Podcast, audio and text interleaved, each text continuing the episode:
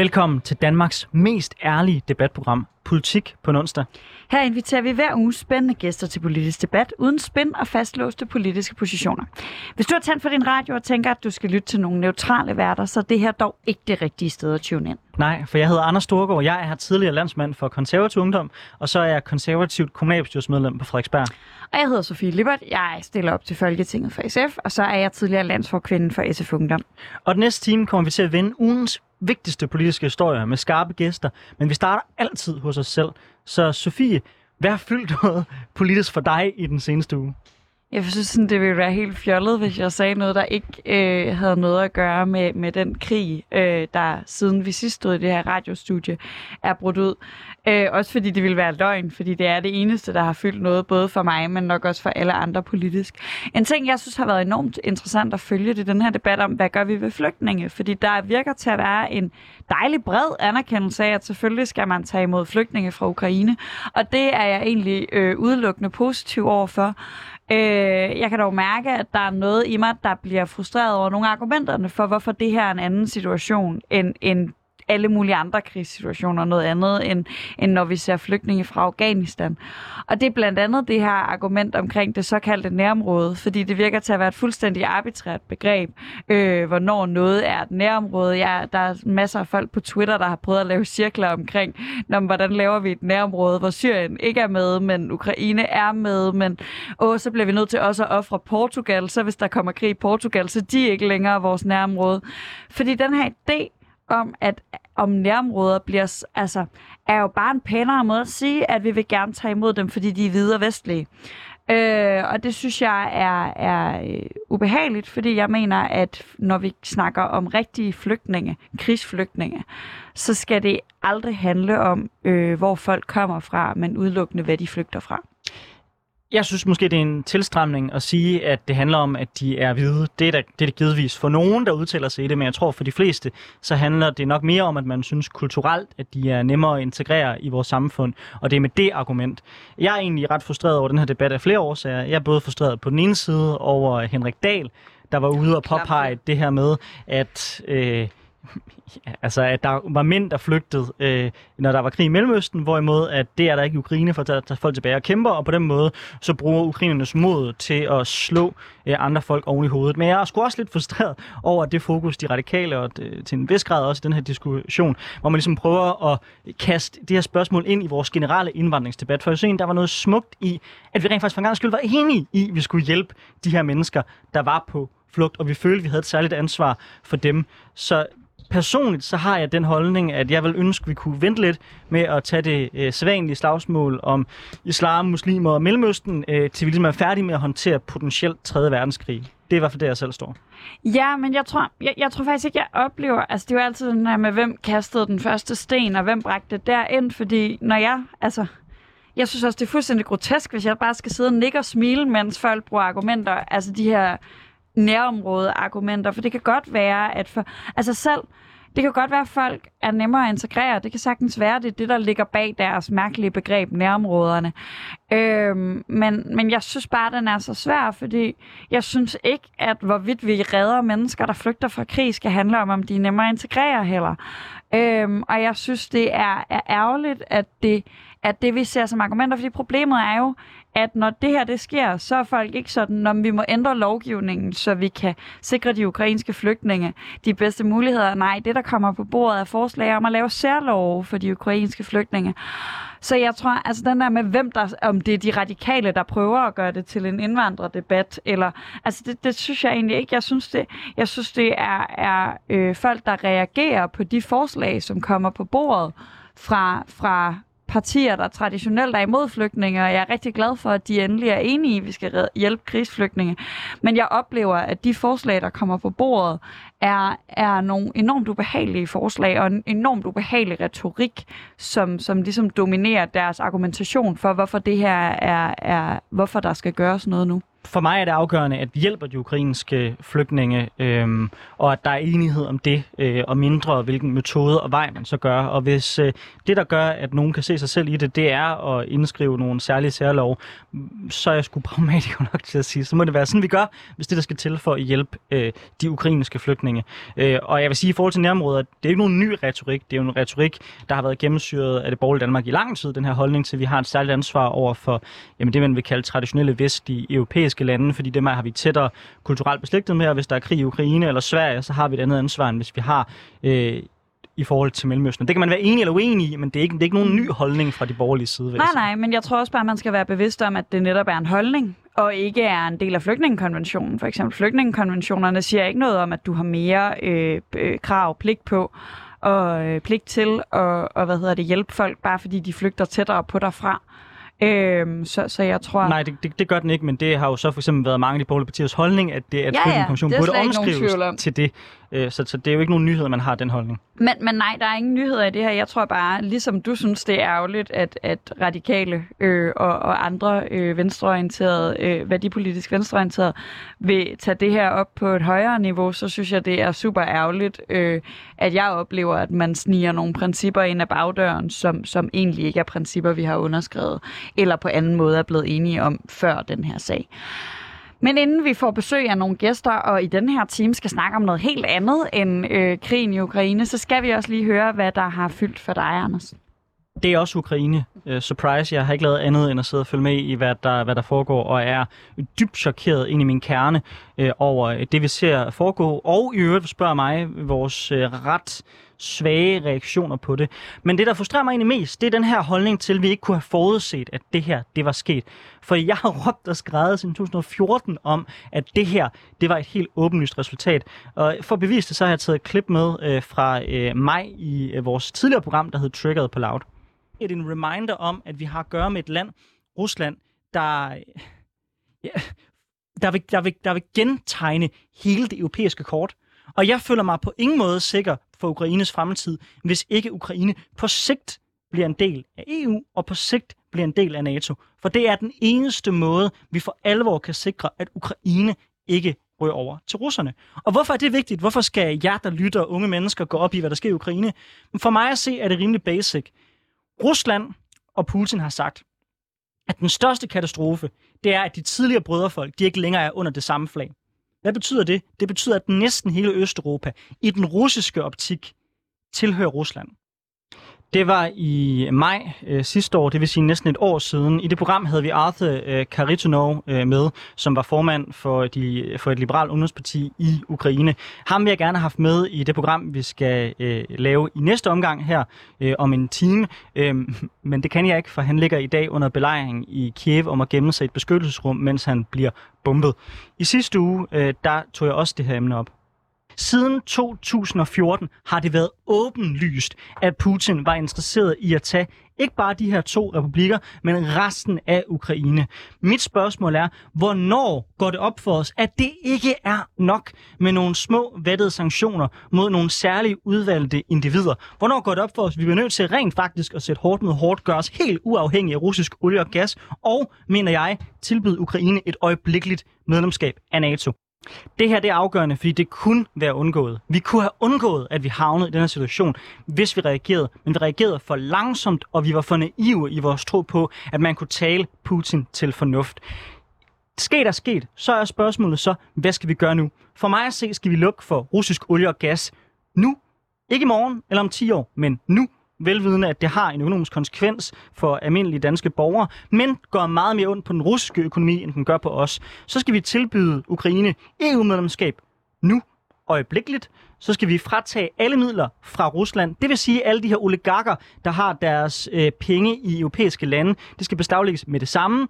Så skal vi lave totalt importforbud mod russiske øh, varer, så skal vi øh, lave sanktioner mod de europæiske lande, såsom Schweiz, der stadigvæk øh, lægger hånden over russerne og tage pengene fra Serbien og give dem til Ukraine.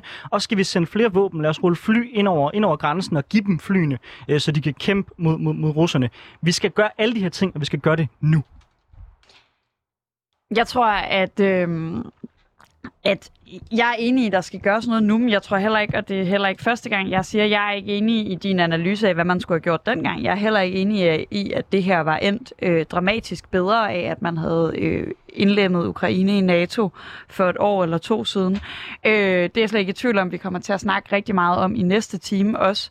Jeg tror, men, men mange af de ting, du nævner, vi skal gøre nu, er der jo slet ikke nogen tvivl om. Og jeg, jeg føler, øh, altså jeg deler især øh, frustrationen, som, som jeg ser hos dig i, i mange af de ting, du peger på lige nu, over hvor lidt man har været villig til at indføre reelt hårde sanktioner. Altså hvor langt, altså relativt lang tid det har taget, og hvordan man har tøvet med mange af de åbenlyse øh, restriktioner, der var nødvendige at, at lave i forbind eller i forbindelse med det her? Altså for mig at se, er der ikke nogen øh, diskussion om, at hvis øh, Ukraine havde været medlem af NATO, så havde russerne ikke invaderet det, for så havde det været i krig med os alle sammen.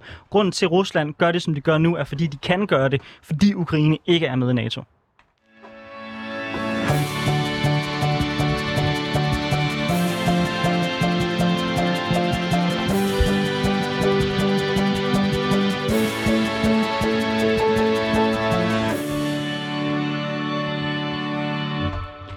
Du lytter til programmet Politik på en onsdag. Vi er i gang med at få gæsterne ind i studiet, og mens de lige kommer på plads, så kan jeg fortælle dig, at du har mulighed for at deltage i debatten.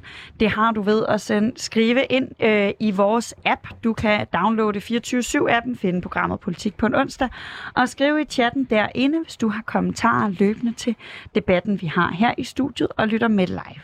Der er du selvfølgelig også velkommen til at skrive, hvis du øh, har andre emner, du synes, vi skal tage op her i Politik på en onsdag. Ja, og med os i studiet, der har vi fået to fantastisk dygtige gæster med. Vi skal ikke snakke om Ukraine, det er først i næste time. Vi skal i stedet for øh, snakke om unges øh, forbrug af alkohol. Men først så spørger vi jo altid vores gæster, hvad der har fyldt noget for dem i den uge, der er gået. Øh, og lad os starte med dig, Alma Tunnel. Du er forkvinde for Danske Gymnasiers Sammenslutning, også kendt som DGS. Velkommen til programmet. Hvad har fyldt noget for dig i den her uge, der er gået? Tusind tak. Øhm, det, der har fyldt særligt for os her på den seneste tid, har været sommerens eksamener. Øhm, endnu en gang så har vi set, at corona har fyldt sindssygt meget, øh, og har betydet, at man har haft et kæmpestort fagligt efterslæb. Øh, og i fredags, der øh, lykkedes vi så med at få en aftale, som var bred øh, inden, på, inden fra Folketinget af, som gjorde, at vi faktisk fik lempet de her vilkår, der skal være til sommer. Så det har vi brugt øh, meget den her uge på at finde ud af og øh, svare på spørgsmål fra elever, der har haft det. Og der har været mange, der har haft spørgsmål til det? Ja, der har været en del spørgsmål. Der har jo været noget, noget af det har været det samme som sidste år, og noget af det har været anderledes, så det har vi øh, brugt, brugt noget tid på lige at finde rundt i. Vi skal også byde velkommen øh, til dig, øh, Christina Thorholm. Du er folketingsmedlem for de radikale, og så er du medlem af Sundhedsudvalget. Samme spørgsmål til dig. Hvad har fyldt noget sådan, på din politiske radar i den uge, der er gået? Jamen, Ukraine har jo selvfølgelig fyldt enormt meget, fordi den trussel, øh, vi står overfor, de, den omvæltning, der er sket her, de massive mennesker, der, der bliver påvirket af den trussel, der er fra, eller fra Rusland, det er jo helt forfærdeligt, og det fylder jo i vores hverdag. Det fylder i følelserne, så, så derfor det er det, der har været den store, store dagsorden. Er der overhovedet noget, fordi nu øh, snakker Alma om den her aftale omkring, øh, hvad hedder det, gymnasiet. Der sker jo politiske ting på Christiansborg, der handler om, om andre ting. Der er jo, altså den politiske virkelighed går jo videre. Men er der overhovedet sådan overskud til, når man sidder inde på Christiansborg og, og dele med alt det, der egentlig er ens arbejde? For det er jo relativt lidt af det, I foretager jer, især hvis man ikke lige er udenrigs- eller forsvarsordfører, som rent faktisk handler om den her krig, som jo ellers har har overtaget jamen, hele mediebilledet og en stor del af bevidstheden for det meste af befolkningen? Ja, altså, jeg er jo social- og ældreordfører, og der er jo masser af dagsordner. I går mødtes jeg med en organisation, der fortalte mig, at der er 250 mennesker, der dør af en overdosis i Danmark øh, om året. Det er flere, end der dør i trafikken. Vi kan gøre forskellige tiltag, tiltag, som vi jo netop som folketingspolitikere har ansvaret for. Så, så jeg mødes med hver dag med mennesker, der er dybt berørt af deres livssituation, og hvor vi kan gøre en forskel. Så der er Ja, det er så brede dagsordner, vi har, og så mange ting, jeg skal gå ned i i forhold til mit, øh, ordfører, mine ordførerskaber, som, som jo er min dagligdag også. Men det, der har fyldt meget, det var det vi, jeg synes, jeg var forkert ikke at, at nævne Ukraine, fordi det er jo et, et skifte, som vi ikke havde forudset. Der har været meget snak om, at øh, særligt måske børn øh, har været meget bekymrede også for, at øh, der kunne udbryde krig og har haft mange spørgsmål øh, til det. Øh, oplever du, Alma, at det er også noget, der fylder noget øh, i gymnasierne, den her bekymring for, hvad sker der egentlig, øh, hvis der udbryder krig, også her i Danmark? Ja, sindssygt meget. Øh, det har jo virkelig været det, som, som også har fyldt generelt i, i vores liv her det seneste tid. Øhm, så, så det fylder sindssygt meget. Jeg tror, der er øh, en frygt. Det er jo nok lidt på en anden måde end for børn, fordi man alligevel går i gymnasiet og har om det i skolen og kan bruge det rum til at snakke om det. Øhm, men der er da helt sikkert en frygt, og, og jeg tror også, mange blev bare simpelthen så overrasket øh, og, og bange, da, da et europæisk demokratisk land blev invaderet. Mm. Altså, at, at det overhovedet kunne ske, skabte jo en sindssygt stor frygt for mange. Og også det unge mennesker. Altså, jeg har set nogle af de billeder af nogle af de russiske soldater, der er blevet til, til, til fangetaget. Det er jo 18-19-årige drenge, som Putin han sender i krig. Det er folk, der er jævnaldrende med dig, der er ude at slås i Ukraine PT, og som bliver sendt afsted nærmest som kanonfødder. Mm. Ja, det er, det er ret vildt, øhm, og jeg tror også, der er mange her i Danmark, som er unge, som prøver at gøre, hvad de kan, og jeg ser rigtig mange, særligt på sociale medier, hvor man er jo blevet endnu mere politisk og, og bruger det rigtig meget, hvor man laver indsamlinger og deler alt muligt, man kan støtte og hjælpe med. Øhm, så der er også bare rigtig mange, som, som hurtigt siger, hvad kan vi så gøre, og hvordan kan vi hjælpe, øhm, og det er jo rigtig godt. Og jeg kunne godt lige tænke mig, inden vi går videre til dagens debat, også bare for, at vi ikke øh, er fanget i, øhm, i hvad hedder det, i følelsen af, af, af, af den her krigsstemning. Lige at vende tilbage til det her med eksamenerne, fordi det er jo tredje år i streg, øh, I har måttet føre en, en solid kampagne for, at der skulle være færre eksamener øh, i gymnasiet. Øh, forhåbentlig vil kommende generationer ikke blive påvirket i samme grad øh, af, af coronakrise, af nedlukninger.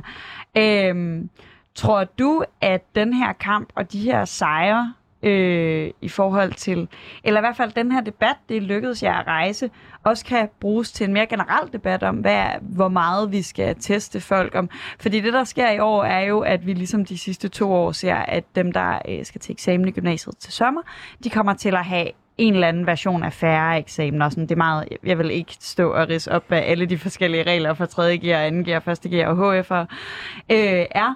Men, men tror du, Tror du, at, at man kan bruge det her som trædesten, også som, som elev- studenterbevægelse, til en større debat, øh, eller får den lov at dø med corona? Altså, jeg tror, det er vigtigt at sige, at jeg synes, det er sidste gang, at vi sådan aflyser eksamener på baggrund af corona, medmindre der selvfølgelig kommer endnu nedlukning, det kan vi ikke sige. Øhm, men men jo, jeg synes helt sikkert, at har, det, det har rejst nogle spørgsmål omkring, hvad der egentlig er vigtigt.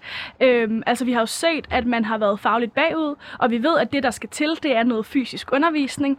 Og i lang tid har politikerne sagt, at vi skal alligevel til alle eksamener og have en rigtig lang læseferie, hvor man sidder alene derhjemme, ligesom man gjorde under corona.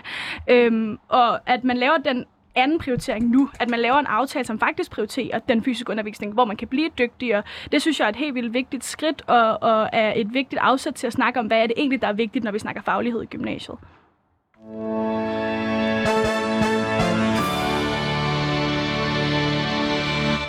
Du lytter til Politik på en onsdag med Anders Storgård og Sofie Lippert, og vi har i dag besøg af Alma Tunnel, der er forkvinde for Danske Gymnasieelever Sammenslutning, og Christina Thorholm, der er folketingsmedlem for Radikale og medlem af Sundhedsudvalget. Unges alkoholsforbrug er endnu en gang oppe i den offentlige debat. I sidste uge var det detailbranchen, der blandede sig, da Coop øh, opfordrede politikerne til at hæve grænsen for salg af alkohol. I dag er reglerne sådan, at man, hvis man er mellem 16 og 18 år, kan købe varer med en alkoholprocent under 16,5 i detailhandlen. Det drejer sig altså især om øl, cider og det meste vin. Er man over 18, kan man også købe stærkere alkohol og få serveret alkohol på bar, restauranter og caféer. De regler synes Kurp er meget indviklet, men forslaget om at ændre reglerne kommer også i forlængelse af sundhedsminister Magnus Heunicke, har meldt ud, at der skal gøres noget ved den overdrevne alkoholskultur blandt unge, som han kalder den. De danske unge er nemlig dem, der drikker mest i hele Europa. Men samtidig drikker vi langt senere og i, højere, og i høj grad også mindre, end vores forældre og bedsteforældres generationer gjorde. Så er unges alkoholsforbrug virkelig et stort problem, der kalder på politiske løsninger? Og er den løsning i så fald en hævet aldersgrænse, som blandt andet Coop foreslår? Det er den debat, vi tager i denne time af Politik på en onsdag. Alma Tunnel, du repræsenterer de danske gymnasieelever. Har vi et stort problem, der kalder på ændrede regler for salg af alkohol? Vi har i hvert fald et stort problem, når det gælder alkohol. Det er rigtigt, at vi har en, øh, en europarekord, som ikke er særlig fed at have. Øh, det er usundt, og det, øh, og det fører til ulykker osv. Så vi har et stort problem. Øh, når det så er sagt, synes jeg også, det er vigtigt, og jeg er glad for, at de også fremhæver de tal, som faktisk siger, at det går i den rigtige retning. Fordi det synes jeg nogle gange, man glemmer i debatten. Altså jeg oplever, at øh, den voksne generation er lidt god til at male fanden på væggen omkring øh, vores generation, når de selv var endnu værre til at drikke, end vi var. Altså den generation, som nu vil lave regler øh, om vores alkoholindtag, har selv været meget, meget dårligere til at håndtere alkohol, end vi er i dag. Så det synes jeg er vigtigt at have den nuance med. Men jo, der er et problem, og det skal der gøres noget ved. Christina Thorholm, øh, nu ved jeg ikke, om jeg kan tælle med i den unge gruppe længere. Jeg er 28 år gammel, men jeg har i hvert fald lidt den samme frustration, som Alma giver udtryk for her. Jeg synes nogle gange, det virker sådan lidt nemt, måske for den lidt ældre generation, at kigge ned på de unge og sige, hvor er det forfærdeligt, hvordan ungdom gebærder sig nu til dags, når man kan se, at, at øh, den generation jo var ja, mindst lige så slemme, da de selv var unge. Er der ikke en pointe i, at debatten måske er en lille smule overdrevet i forhold til det, den udfordring, vi ser? Der er en pointe i de voksnes alkoholkultur, fordi vi har en alkoholkultur kultur også blandt de voksne, som er markant mere rusdrikkende end i andre lande. Så det at kigge på vores kultur som voksne er afgørende vigtigt, fordi at de unge spejler sig jo også i, hvad for en kultur de har set. Ja, familierne er i familierne. Så man, ud over det øh, argument, så er det rigtig vigtigt at, at, tale ind i den her aldersgrænse, fordi at vi kan se af undersøgelser, hvor mange unge, der føler sig føler et drikkepres. Det er i gymnasiet, de føler drikkepresset. Vi ser, hvor mange, der dør øh, på grund af ulykker øh, betinget af alkohol. Det synes jeg simpelthen ikke, vi kan se overhøre, når vi har en helt øh, exceptionel ruskultur i Danmark.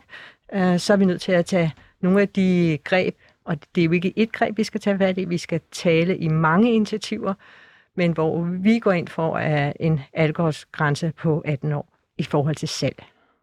I forhold til det her med, med hvilken generation man er. Jeg er jo øh, den første generation, som har været de nye regler. Altså, jeg var 15, da man indførte de her regler, så jeg er den første, der da man fyldte 16, kun måtte øh, købe øl. Dem, der fyldte 16 før mig, for eksempel Anders, øh, de måtte godt drikke, øh, købe vodka, når de fyldte 16. Og jeg har egentlig altid, og selv da jeg var 16, hvilket i bagklogskabens klare lys jo viser, hvor fornuftigt et barn jeg var, øh, virkelig syntes, øh, eller måske mest da jeg var 15, kiggede på det og tænkte, at det var en meningsfuld regel at lave, og at hele den her trappemodel giver mening, fordi man måske netop, har jeg i hvert fald en teori om, at vi drak jo bajer. Altså, vi drak øl, vi drak cider. Øh, dengang var der færre slags cider, men de fandtes altså. Øh, og det var ligesom det, vi drak. Vi havde ikke, vi drak ikke vodka, fordi hvis jeg kunne gå ned i Kvickly og købe øller, så var der jo ikke nogen grund til at gå over i kiosken, hvor jeg jo godt vidste, man kunne købe en flaske vodka, fordi jeg skulle nok få de øl alligevel. Men jeg kunne godt blive nervøs for, hvis vi hæver grænsen, så al alkohol går ved 18 og fjerner den her trappemodel, at de unge, der alligevel vil drikke, for vi kan jo se, og det har vi altid kunne se til alle tider, at unge, uanset hvad vi har af aldersgrænser, så er der nogen, der bryder reglerne på det her. At dem, der så vil bryde reglerne, de bryder reglerne med en flaske vodka, i stedet for med øl, fordi det kan de lige så godt tage, og det er billigt, og det er hurtigt, og alle de her ting. Så jeg kunne godt være bange for, at den her indfasning, som jeg faktisk tror på, at den nuværende lovgivning giver, den vil forsvinde. Er det ikke, altså, har den ikke noget værdi, den her trappemodel, Christina? Umiddelbart så er en trappemodel jo øh, har den, den positive element, at man kan ja, øh, kun kan købe lavere alkoholprodukter, øh, netop som, som 16-årig. Men det har jo ikke vist sig, at vi har mindre rusdrikkeri øh, i de sidste par år, selv med den nye model. Så derfor så, så tænker jeg, at den her, eller mener vi, at den her aldersgrænse på 18 år, det er værktøjet. Det er jo ikke sådan, at man ikke må drikke, når man er under 18. Man kan må bare ikke købe det, så man må indgå nogle øh, aftaler med forældre øh, om, hvad er, hvad er det, øh, der er det Altså, hvad, hvad er det, vi synes her som familie, øh, som, øh, med dig som ung, uh, der skal være? Men det, om, det, er jo, det er jo faktisk ikke helt rigtigt, det du siger. Altså, fra man indførte de regler, der så man jo et ganske markant fald. Så er det rigtigt her, inden for de seneste få år, der er der sket en lille stigning mm. igen. Men hvis du zoomer ud og ser grafen fra før man havde reglerne til nu, så har der jo været et ret gevaldigt fald. Så er det ikke meget naturligt, at det går en lille smule op og ned, men at det jo zoomet ud stadigvæk er væsentligt lavere. Jo, men for, for os er det vigtigt at lytte til fagkundskaber. De siger, så det skal blive ved med at falde? De, at uh, vi vil gerne have den der 18-års uh, grænse uh, for salg uh, på baggrund af en forebyggelsesinitiativ. Uh, og det kan ikke stå alene. Det handler også om pris. Det handler om, at vi får nogle alkoholpolitikker ind på gymnasierne, fordi det er jo vildt, at se, at det skifte, der sker fra man går ud af folkeskolen og få måneder efter starter i gymnasiet, hvordan alkoholkulturen dramatisk ændrer sig, og jeg vil våge den påstand på baggrund af de unge, jeg har snakket med, at de føler et pres, en del af dem. Fordi det er en del af en ungdomskultur, og det er jo fedt at, en, at, at have en ungdomskultur, men skal ungdomskulturen være budt, øh, bygget op om alkohol, eller skal det være bygget op om de relationer? For rigtig mange får en dårlig mental trivsel også af de oplevelser, de har med alkohol. Alma, tror du, at, at det, at aldersgrænsen i dag er på 16, er en del af det, der gør, at, at nogle unge føler et pres, når de starter på gymnasiet i forhold til at skulle drikke? Øhm, nej, jeg tror faktisk, jeg, eller det, det kan godt være, at det er det, der har skabt det i sin tid, men jeg tror, hvis man laver en aldersgrænse på 18, så tror jeg, det vil skabe et endnu større pres. Jeg kan huske det selv fra min folkeskole, da der blev indført øh, regler om alkohol. Hvem turde bryde dem, hvem gjorde ikke? Hvem havde ældre venner, der kunne købe, hvem havde ikke? Det skaber en meget, meget stor opdeling, øhm, og, og vil jo skabe endnu mere sådan, hvem er det, der bliver så inviteret? Fordi lige nu har vi jo nogle gymnasiefester, hvor alle kan købe alkohol, og alle kan komme, øhm, og det skaber et fællesskab, som man i det mindste kan være med i, også hvis man ikke drikker. Og hvis vi laver de her ret rigide regler, aldersgrænser, også forbud på gymnasierne osv., så, så tror jeg, at det vil skabe en meget, meget større opdeling af dem, der så tør, og dem, der ikke tør. Og det tror jeg vil skabe et større pres. Men jeg hørte jo egentlig også, øh, i hvert fald i dit første svar, anerkende, at der er et problem i forhold til, at unge måske bliver presset, og der er et problem i forhold til en alkoholskultur, der er rimelig udbredt. Men jeg kan udfordre det, fordi jeg er rasende uenig i den præmis. Jeg ved godt, det er en, det er en præmis, som alle efterhånden accepterer, men altså, hvis du spørger mig, øh, så de gymnasiefester, jeg havde, hvor jeg drak øl sammen med mine kammerater, da jeg gik i gymnasiet, de var faktisk med til at give mig et break fra en hverdag, der ellers var rigtig, rigtig hård, og hvor der var rigtig, rigtig mange øh, problemer og afleveringer osv. Og så blev alkohol faktisk et fællesskabende fristed, hvor man kunne mødes og hvis man kigger på historien, så vil jeg mene, at alle kulturer har haft sådan et fristed for unge. I USA, der er det ikke alkohol, der er det så bare has i stedet for. Så er der virkelig et problem i forhold til, at alkohol er en del af den ungdomskultur, der er? Eller skal vi måske trække lidt på skuldrene og sige, lad nu bare de unge være unge? Altså, der er ikke et problem i, at alkohol er en del af vores kultur. Jeg synes heller ikke, der er et problem i, at øh, 16-årige og 17-årige kan købe en øl. Det synes jeg ikke. Jeg synes, det er okay, at, at man kan drikke en øl. Men når vi kommer ud i eksempler, hvor der er gruppepres, øh, og hvor at der er et fællesskab, der kun omdrejer sig omkring alkohol, øh, og hvor man ikke kan være med, hvis man ikke vælger det til, så er der et problem. Og det skal vi gøre noget ved. Øh, men nej, jeg synes ikke principielt, der er noget galt i, at 16- og 17-årige kan købe alkohol, eller at de nogle gange drikker en øl med deres venner.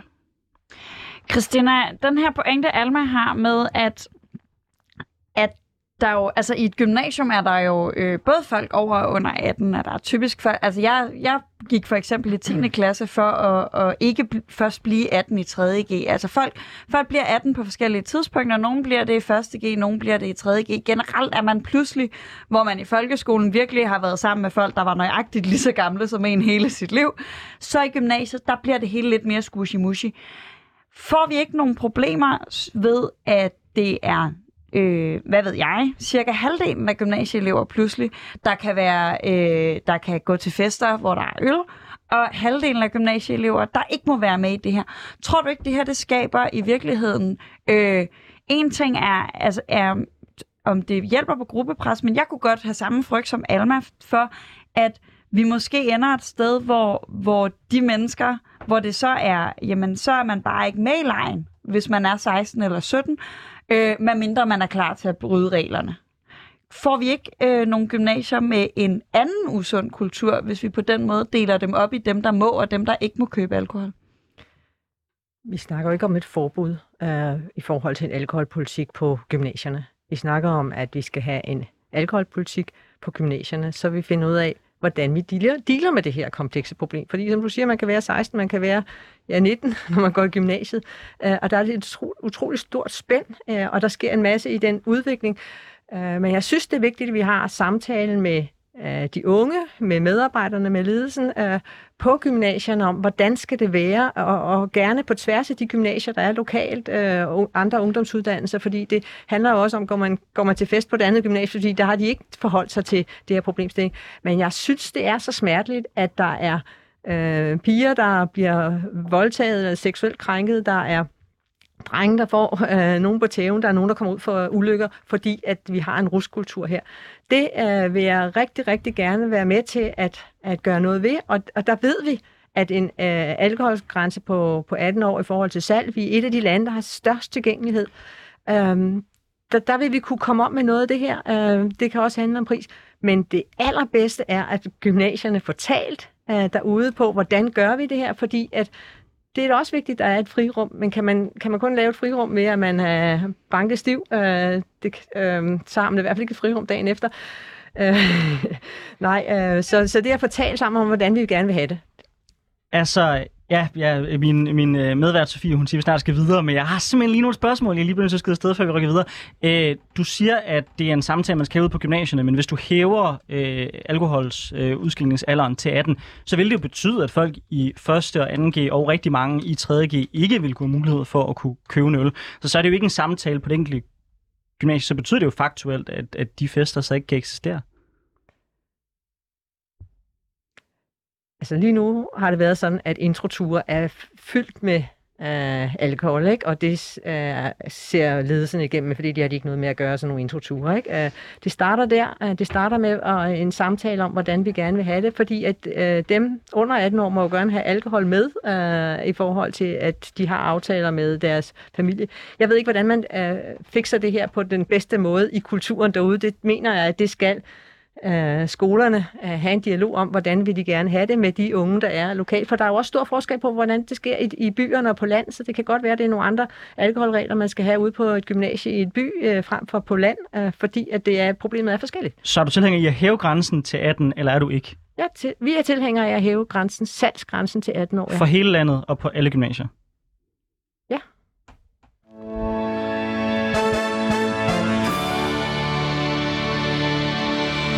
Og du lytter til Politik på en onsdag med Anders Storgård og Sofie Libert, hvor vi i dag har besøg af Alma Tunnel, der er forkvinde for Danske Gymnasiers Sammenslutning DGS, og Christina øh, Thorholm, folketingsmedlem for det radikale Venstre og medlem af Sundhedsudvalget. Vi diskuterer unges alkoholforbrug og hvorvidt der er brug for politisk handling. Udover at hæve aldersgrænsen er et andet forslag også kommet op til at dæmpe den danske alkoholkultur, nemlig at begrænse åbningstiderne i nattelivet. En undersøgelse foretaget af organisationen Alkohol og Samfund viser, at mængden af opkald til et 2 faldt betydeligt under nedlukningerne, hvor nattelivet var begrænset. Nattelivet er med de nuværende regler allerede forbeholdt unge over 18, men de 15-17-årige oplever også, ifølge en ny undersøgelse, som Analysebyrået Voxmeter har gennemført for kraftens bekæmpelse og trykfonden, at komme til skade, have blackouts, blive udsat for vold og gøre ting, de fortryder, når de drikker sig øh, fuld. Christina Thorholm, vi har hørt, at I gerne vil hæve alkoholsgrænsen for køb af alkohol, men hvis problemerne med alkoholsforbruget fortsætter i nattelivet, er aldersgrænsen så det rigtige værktøj at tage i brug? Vi skal have en række værktøjer i brug. Tryk natteliv har jo været på dagsordenen de sidste 10 år, fordi at man ved godt, at det, der sker mellem klokken 3 og 5, øh, det er voldsommere end det, der sker mellem altså tidligere på natten. Ikke? Øh, der var øh, en, en, hvad det nu, en, en region, en politiafdeling, øh, der udtrykte, at at de netop øh, ønskede, at man øh, ændrede øh, luk, lukketid øh, for alkoholudskænkning. Øh, det ved man, det virker. Vi har ikke haft nogen debat i vores parti om, omkring at ændre det. Personligt synes jeg, det er en vej at gå, fordi vi ved igen, at det her altså, er et greb, der virker. Og man kan jo nå at have en lige så lang aften hvis man starter øh, to timer før, øh, og så kan man undgå øh, nogle af de øh, ulykker, øh, nogle af de øh, overgreb, der sker øh, sidst på natten. Jeg hører dig sige, at øh, når folk øh, drikker alkohol, så stiger voldtægterne, øh, volden stiger generelt. Øhm, hvorfor overhovedet stop ved de unge? Hvorfor så ikke lave et totalt forbud og sige, man kan sagtens have det sjovt uden alkohol? Vi kan se, at alkohol skaber mere vold og voldtægter i vores samfund, så lad os fjerne det fuldstændigt fra vores samfund. Øh, det vil jo være den logiske konsekvens af at fortsætte ud af den sti, som du argumenterer for. Ja, men alkohol er en del af vores kultur. Derfor så... Er det ikke et problem? Det er et problem. Det startede jeg med at sige, at øh, de voksnes alkoholkultur er også russtrikkende og skaber kultur for vores unge. Så, så det at have diskussion med hinanden om, hvordan nyder vi alkohol eller beruser os øh, nogle gange, øh, det, det er en naturlig diskussion, øh, med, når vi ved, hvor usundt alkohol er. Ja, fordi al, al alkohol er jo sådan set usundt, øh, så er det radikale Venstres langsigtede vision, at vi skal have et alkoholfrit samfund? Det øh, tror jeg ikke, fordi at, øh, eller det mener jeg ikke, fordi at der er også nydelse i, så man kan godt nyde rusmidler, øh, og, og den glæde skal vi ikke tage fra Så den nydelse er bare ikke for unge? Den nydelse er fra Øh, når man kan købe det fra 18 år, ja. Men man, man kan godt indtage det fra under 18 år. Alma, øh, nogle af de her greb, som man tager fat i, fordi en ting, øh, du nævner i starten, og som, som Anders også påpeger irriterer ham, det er, hvor ofte det her det kommer til at handle om unge. Øh, s- når vi snakker om det her med nattelivet, så er det jo stadig også dine medlemmer, det er også gymnasieelever, der går i byen. Det er nok især typisk gymnasieelever, der kan holde til at gå i byen til øh, efter øh, de sene timer. Øh, t- tænker du, at vi skal have fat i nogle redskaber, som måske peger bredere ud end de unge, når vi snakker om, om den her kultur? Altså er det, er det sådan noget, som... Altså nu ved jeg godt, at DGS sikkert har, ikke har en holdning til, om vi skal begrænse åbningstiderne i natlivet, men er det hellere den vej, vi skal gå i den her debat? Skal vi bevæge os ud i begrænsninger, der er på alle, øh, sådan at det ikke så meget altid bliver dine medlemmer, vi skal snakke om? Altså jeg synes i hvert fald, at øh, der er noget i det her, som kan opleves sådan lidt hyklerisk for os unge. Øh, jeg sad selv til et stormøde med sundhedsministeren omkring alkohol i fredags med en række aktører og interessenter på det her område, øh, hvor der meget, meget eksplicit blev sagt fra rigtig mange, at man ikke ønskede regler, der vil ramme de voksne. Øhm, og, og det synes jeg er ret tydeligt viser, at det her, det handler om noget andet end bare at mindske alkoholkulturen. Det handler om, at man særligt gerne vil lade det gå ud over unge. Øhm, og det er selvfølgelig rigtigt, at der sker noget i ungdommen, og det er usundt at starte tidligt. Men det er jo også usundt at drikke rigtig meget, når man er voksen. Så hvis man følger den argumentation, skal man så også begynde at lave kvoter eller rationere alkohol for de voksne, hvis det virkelig er fordi, at man skal ramme det der, hvor det bliver usundt. Så jeg synes, der er noget øh, i argumentationen, som nogle gange bliver øh, sådan, at man bare gerne vil lave forbud for dem, der alligevel ikke kan stemme, og så for ens vælgere vil man gerne øh, lade dem drikke stadig og nyde det. Jamen, jeg er jo glad for, at der har været lydhør her i, omkring den anden sag om eksamener her i den her uge i forhold til de politiske partier inde på Christiansborg. Uh, derfor tænker jeg også, at der er lydhør her uh, for dialog omkring det her. Uh, jeg synes, som jeg har sagt flere gange, det er ikke det eneste greb. Uh, vi har nogle ret uh, lave priser uh, for alkohol. Uh, og det er jo et greb også, man kan øh, bruge, fordi det vil ramme alle, det vil også ramme voksne øh, i forhold til at købe det. Så, men, men frem for alt øh, en, en samfundsmæssig dialog om, hvad, hvordan er det, vi vil have det med, med alkohol. Men pris, det er jo et konkret øh, tiltag, som rammer alle. Men som jo ikke desto mindre øh, rammer øh, folk med indkomster, der ligner min og Almas, øh, en del hårdere end folk, der med indkomster, der ligner mine forældres. Altså, så, så vi er jo stadig ude i, at, at de greb, vi... Altså, vi er villige til at, eller politisk virker der til at være villige til at lave begrænsninger på, som Alma siger, dem, der ikke kan stemme, og, øh, og afgifter, som ligesom enhver anden flad afgift vil ramme øh, socialt skævt, ramme unge og fattige hårde. Er, er vi ude i en, en klassisk politisk situation, hvor nogle af de mennesker, som drikker allermest, som er rige mennesker, der drikker masser af rødvin, at dem er vi ikke klart, at dem er vi lidt ligeglade med, øh, når det kommer til, til regulering af alkoholpolitikken. Fordi de drikker typisk øh, lige så meget som, øh, som de unge jo. Hvis man ser på gymnasierne rundt omkring, så kan man jo faktisk se netop, at de øh, unge fra de sociale højeste lag, de drikker mest, øh, og, og blandt andet Gentofte har en, en ret høj øh, andel øh, her. Ikke? Øh, og det er jo virkelig, virkelig tankevækkende, øh, at der er den skævhed, at det både ligger i det øverste og det, de nederste lag af, af vores samfund. Det, det bedste øh, at sige der, tænker jeg, det er stadigvæk øh, den dialog omkring, hvordan vi bruger alkohol i vores øh, samfund, og det, at vi som voksne bærer et ansvar i den måde, vi bruger det på øh, i forhold til, når vi har unge, og endda også børn, altså fordi at børn det er jo allerede som, som, som mindre børn, hvordan er det, man opfører sig i sin familie, hvordan opfører man sig, når man er til fest, uh, at vi forholder os til det. Skolerne, folkeskolerne har jo taget, og daginstitutionerne har jo taget ansvar for det, fordi de sagt, de vil ikke have alkohol til, um, ja, til sociale arrangementer med, med øh, forældre, fordi at tidligere var det jo sådan, at du kunne have en, en børnehavefest eller en, en folkeskolefest med forældre, hvor de så rallede rundt, ikke? og det, det vil man simpelthen ikke udsætte børnene for. Øh, og på den måde, så kan man sige, at øh, det er jo en måde at, at som samfund også at gå ind i og sige, hvordan øh, vil vi have, at alkohol for, mellem voksne påvirker børn. Alma, Tunnel, øh, nu øh, til øh, nye lyttere, så kan jeg sige, at jeg er oprindeligt født i Australien.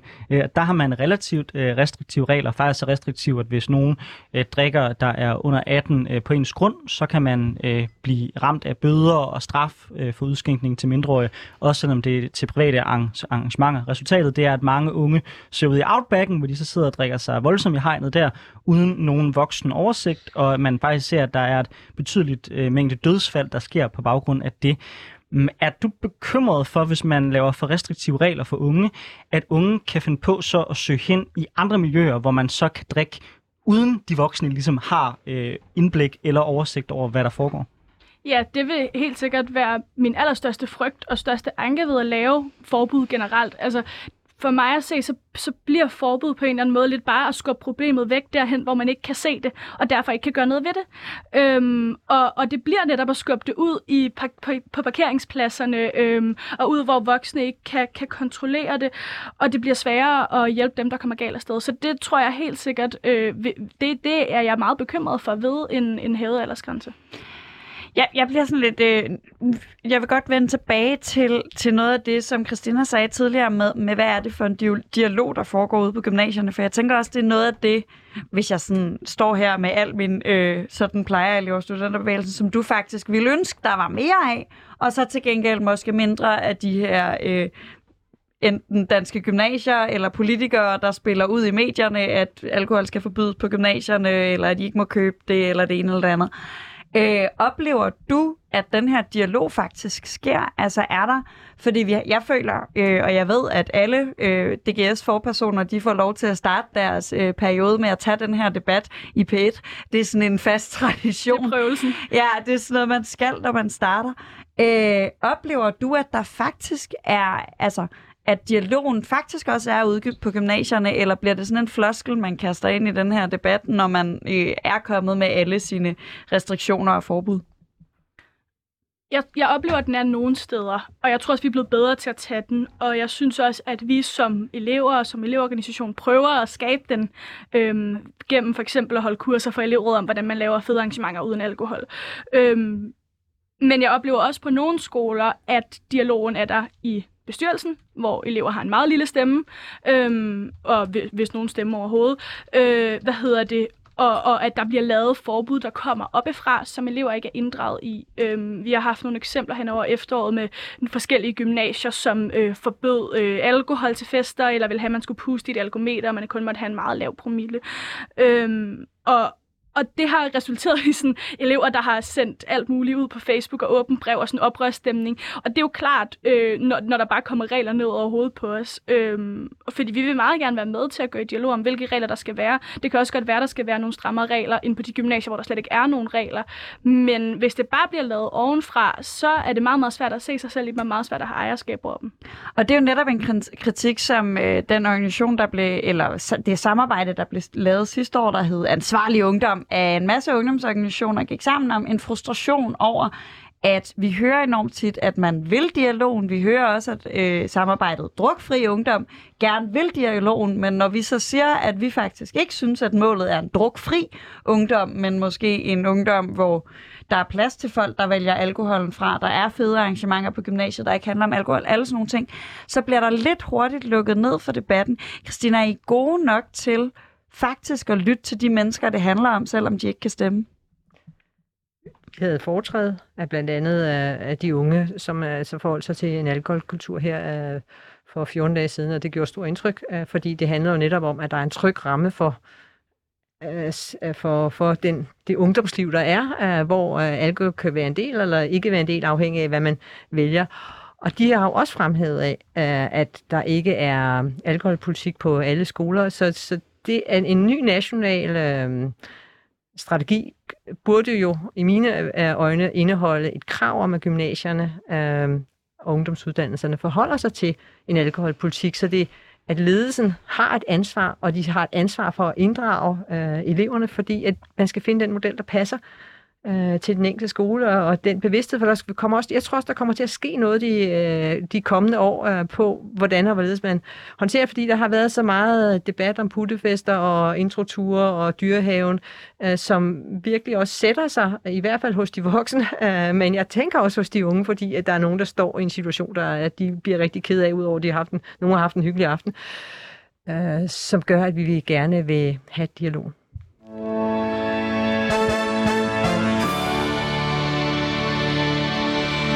Du lytter til Politik på en onsdag med Anders Storgård og Sofie Lippert, og vi har i dag besøg af Alma Tunnel, der er forkvinde for Danske Gymnasieelevers Sammenslutning, og Christina Thorholm, der er folketingsmedlem for Radikale og medlem af Sundhedsudvalget.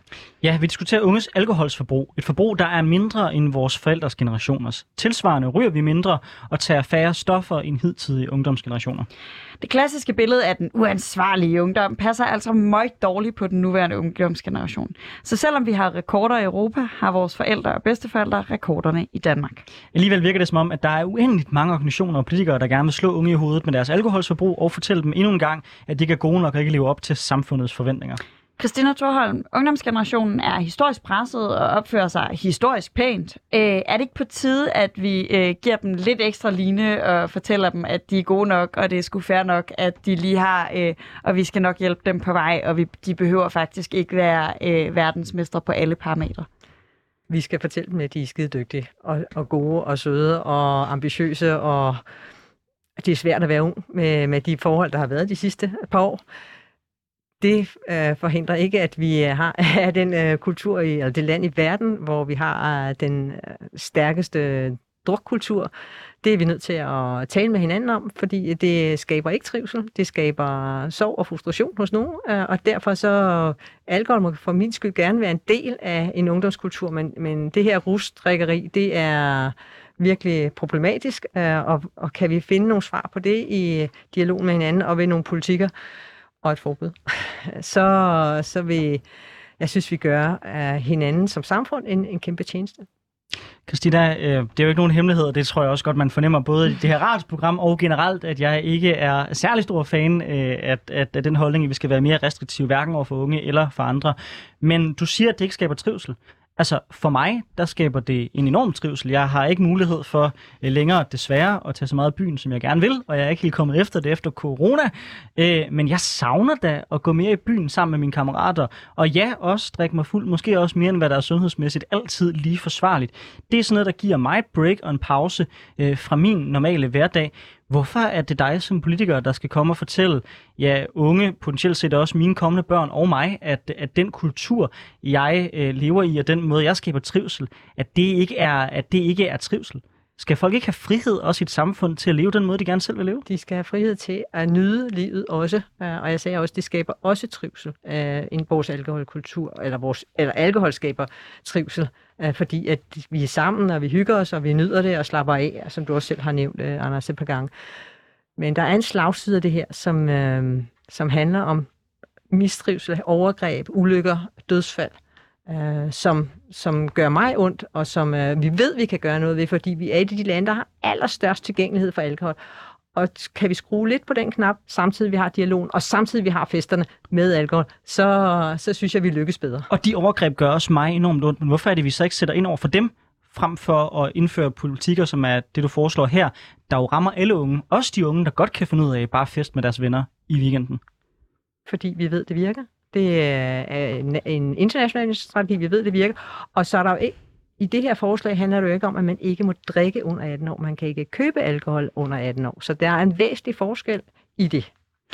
Alma Tunnel, tror du, øh, at, at unges trivsel vil blive, blive bedre eller, eller værre af, at vi lavede flere restriktioner på, hvornår øh, de måtte købe og, og øh, dermed også eksempelvis drikke til gymnasiefester? Jeg tror i hvert fald ikke, den vil blive bedre af det. Jeg, jeg, jeg tror, jeg vil gerne gå med på præmissen om, at der er nogen, der mistrives under det pres, der er omkring alkohol. Jeg tror også, vi oplever det særligt på de skoler, hvor der er en stor andel af religiøse elever, som ikke drikker af den årsag, at der bliver en stor opdeling, og det er vildt ærgerligt, og det skal vi gøre noget ved. Øhm, så, så jeg går med på den præmis, men jeg tror bare ikke, at et forbud kommer til at løse det. Jeg tror tværtimod, det kommer til at skabe et endnu større opdeling, og, og det vil vi jo ikke have. Øh, så, så jeg tror simpelthen ikke, at det bliver løsning på den mistrivsel, der sker. Tror du overhovedet, at alkohol spiller en rolle i, i lø? Altså, fordi nu snakker vi om en historisk presset ungdomsorganisation, men jo også en, altså min egen personlige analyse, jeg tror også, den er, den er underbygget af, af diverse øh, lidt klogere mennesker end mig, er jo, at en af grundene til, at vi ryger og drikker mindre, er jo hele sådan præstationspres, og vi skal være perfekte, perfekte, og vi skal kunne præstere hele tiden. Og jeg oplever også unge mennesker, der er mere bange for det kontroltab, der følger med alkohol. Tror du overhovedet, at, at altså, hænger unges trivsel og alkoholkultur? Skal vi overhovedet sætte ind i forhold til alkohol, hvis vi vil forbedre trivselen, og hvis vi måske vil gøre op med øh, ja, præstationspres og en presset ungdomsgeneration og en coronaramt ungdomsgeneration? Altså, jeg tror, der er mange andre steder, vi skal starte, og det kan vi tale om i endnu en time, og det, det kan vi ikke ud i nu. Men, men jeg synes også på en eller anden måde, det virker lidt letkøbt at sige, at man kan øh, hvad hedder det, stoppe mistrivsel, man kan stoppe seksuel overgreb ved at ændre alkoholkulturen. Altså, de her ting opstår jo af øh, en masse andre ting, der sker i vores samfund, som vi virkelig skal gøre noget ved, og som vi også arbejder rigtig meget med øh, uddannelsespolitisk. Og det skal vi blive ved med, men der er alkohol altså ikke løsningen. Jeg tror, der er nogle ting, der, der sker, når folk drikker, som, som kan være svært, og vi skal snakke om, hvordan vi har den kultur, hvor alle kan være med, hvor ingen får overskrevet deres grænser. Den dialog skal vi have, men det er bare at mindske alkoholindtaget vil altså ikke ændre på, at vi har en generation, som mistrives historisk, og at øh, mange bliver udsat for seksuelle overgreb.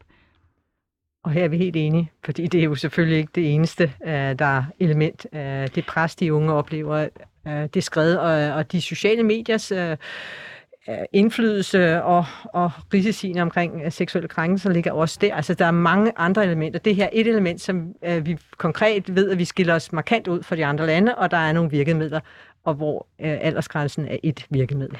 Men jeg hører også lidt Alma sige, at hun faktisk ikke er enig i, at det her er en af, års- altså en af de årsagerne til unges generelle mistrivsel. Altså, så kan det godt være, at der sidder nogle enkelte unge, hvor det er det her, men, men, men netop nogle andre unge ville føle sig udenfor, hvis vi gjorde det på en anden måde. Altså, hvorfor er du så sikker på, at det her værktøj også er et trivselsværktøj? For jeg er med på, at det er, at hvordan har min lever det, når jeg er 25 værktøj. Men hvordan er du så sikker på, at det også er et trivselsværktøj? Fordi jeg kan se øh, på nogle af de undersøgelser, at der er et, et drikkepres. Uh, og så tænker jeg, at det er gået i skole med en, en, en, en medstuderende, som har været udsat for noget. Det skaber også rigtig dårlig trivsel. Jeg anerkender fuldt, at øh, alkohol også skaber trivsel, øh, når man hygger sig øh, og er socialt sammen. Altså, det må I simpelthen ikke høre, at jeg ikke anerkender. Men der er nogle elementer, som også er en, en del af cocktailen på ungens trivs, mistrivsel. Øh, og det, øh, når vi har en ingrediens, vi kan gøre noget ved, og ikke sådan kun firkantet, fordi det er jo også det, jeg prøver at sige til jer, at øh, den alkoholpolitik ude på skolerne, så vi kan fagne de, de 16-19-årige eller 20-årige på gymnasierne i, i den kultur, der skal skabes som en ungdomskultur. Det synes jeg er interessant. Men det er da mærkbart, at, at der sker et enormt skred fra, at man går ud af 9. og 10. klasse og går ind på gymnasiet øh, i den øh, måde, man øh, forstår alkohol på. Det synes jeg, der er noget, vi er nødt til at forholde os til at forstå øh, og, og ja, gøre noget ved, fordi at det er ikke nødvendigvis sundt. Alma, vi har lige et halvt minut tilbage. Har du en sidste kommentar til, hvad, hvad vi skal gøre ved alkoholkulturen blandt unge? Ja, altså jeg tror, det handler om, at vi skal inddrages i den her dialog, og det bliver vi alt for lidt. Øhm, det bliver vi alt for lidt, når man bare snakker forbud, når man snakker aldersgrænse. Øh, I stedet så skal vi have den øh, dialog ud på vores skoler. Vi kender det fra vores elevråd, hvor vi lærer ikke bare om demokrati, men vi lærer faktisk at gøre demokrati. Og i den proces lærer man sindssygt meget. Det samme kan man i den proces af at udforme en alkoholpolitik, og det tror jeg kan være sindssygt givende. Alma Tunnel, forkvinde for Dansk Gymnasiers Sammenslutning. Tak fordi du var med, og også tak til dig, Christina øh, Thorholm, der er folkesmedlem for Radikale og medlem af Sundhedsudvalget. Hvis man synes, det her det var interessant, så kan man finde andre øh, podcast øh, på de podcast-platforme, som man typisk bruger. Um, det var alt for os i den her omgang i Politik på onsdag.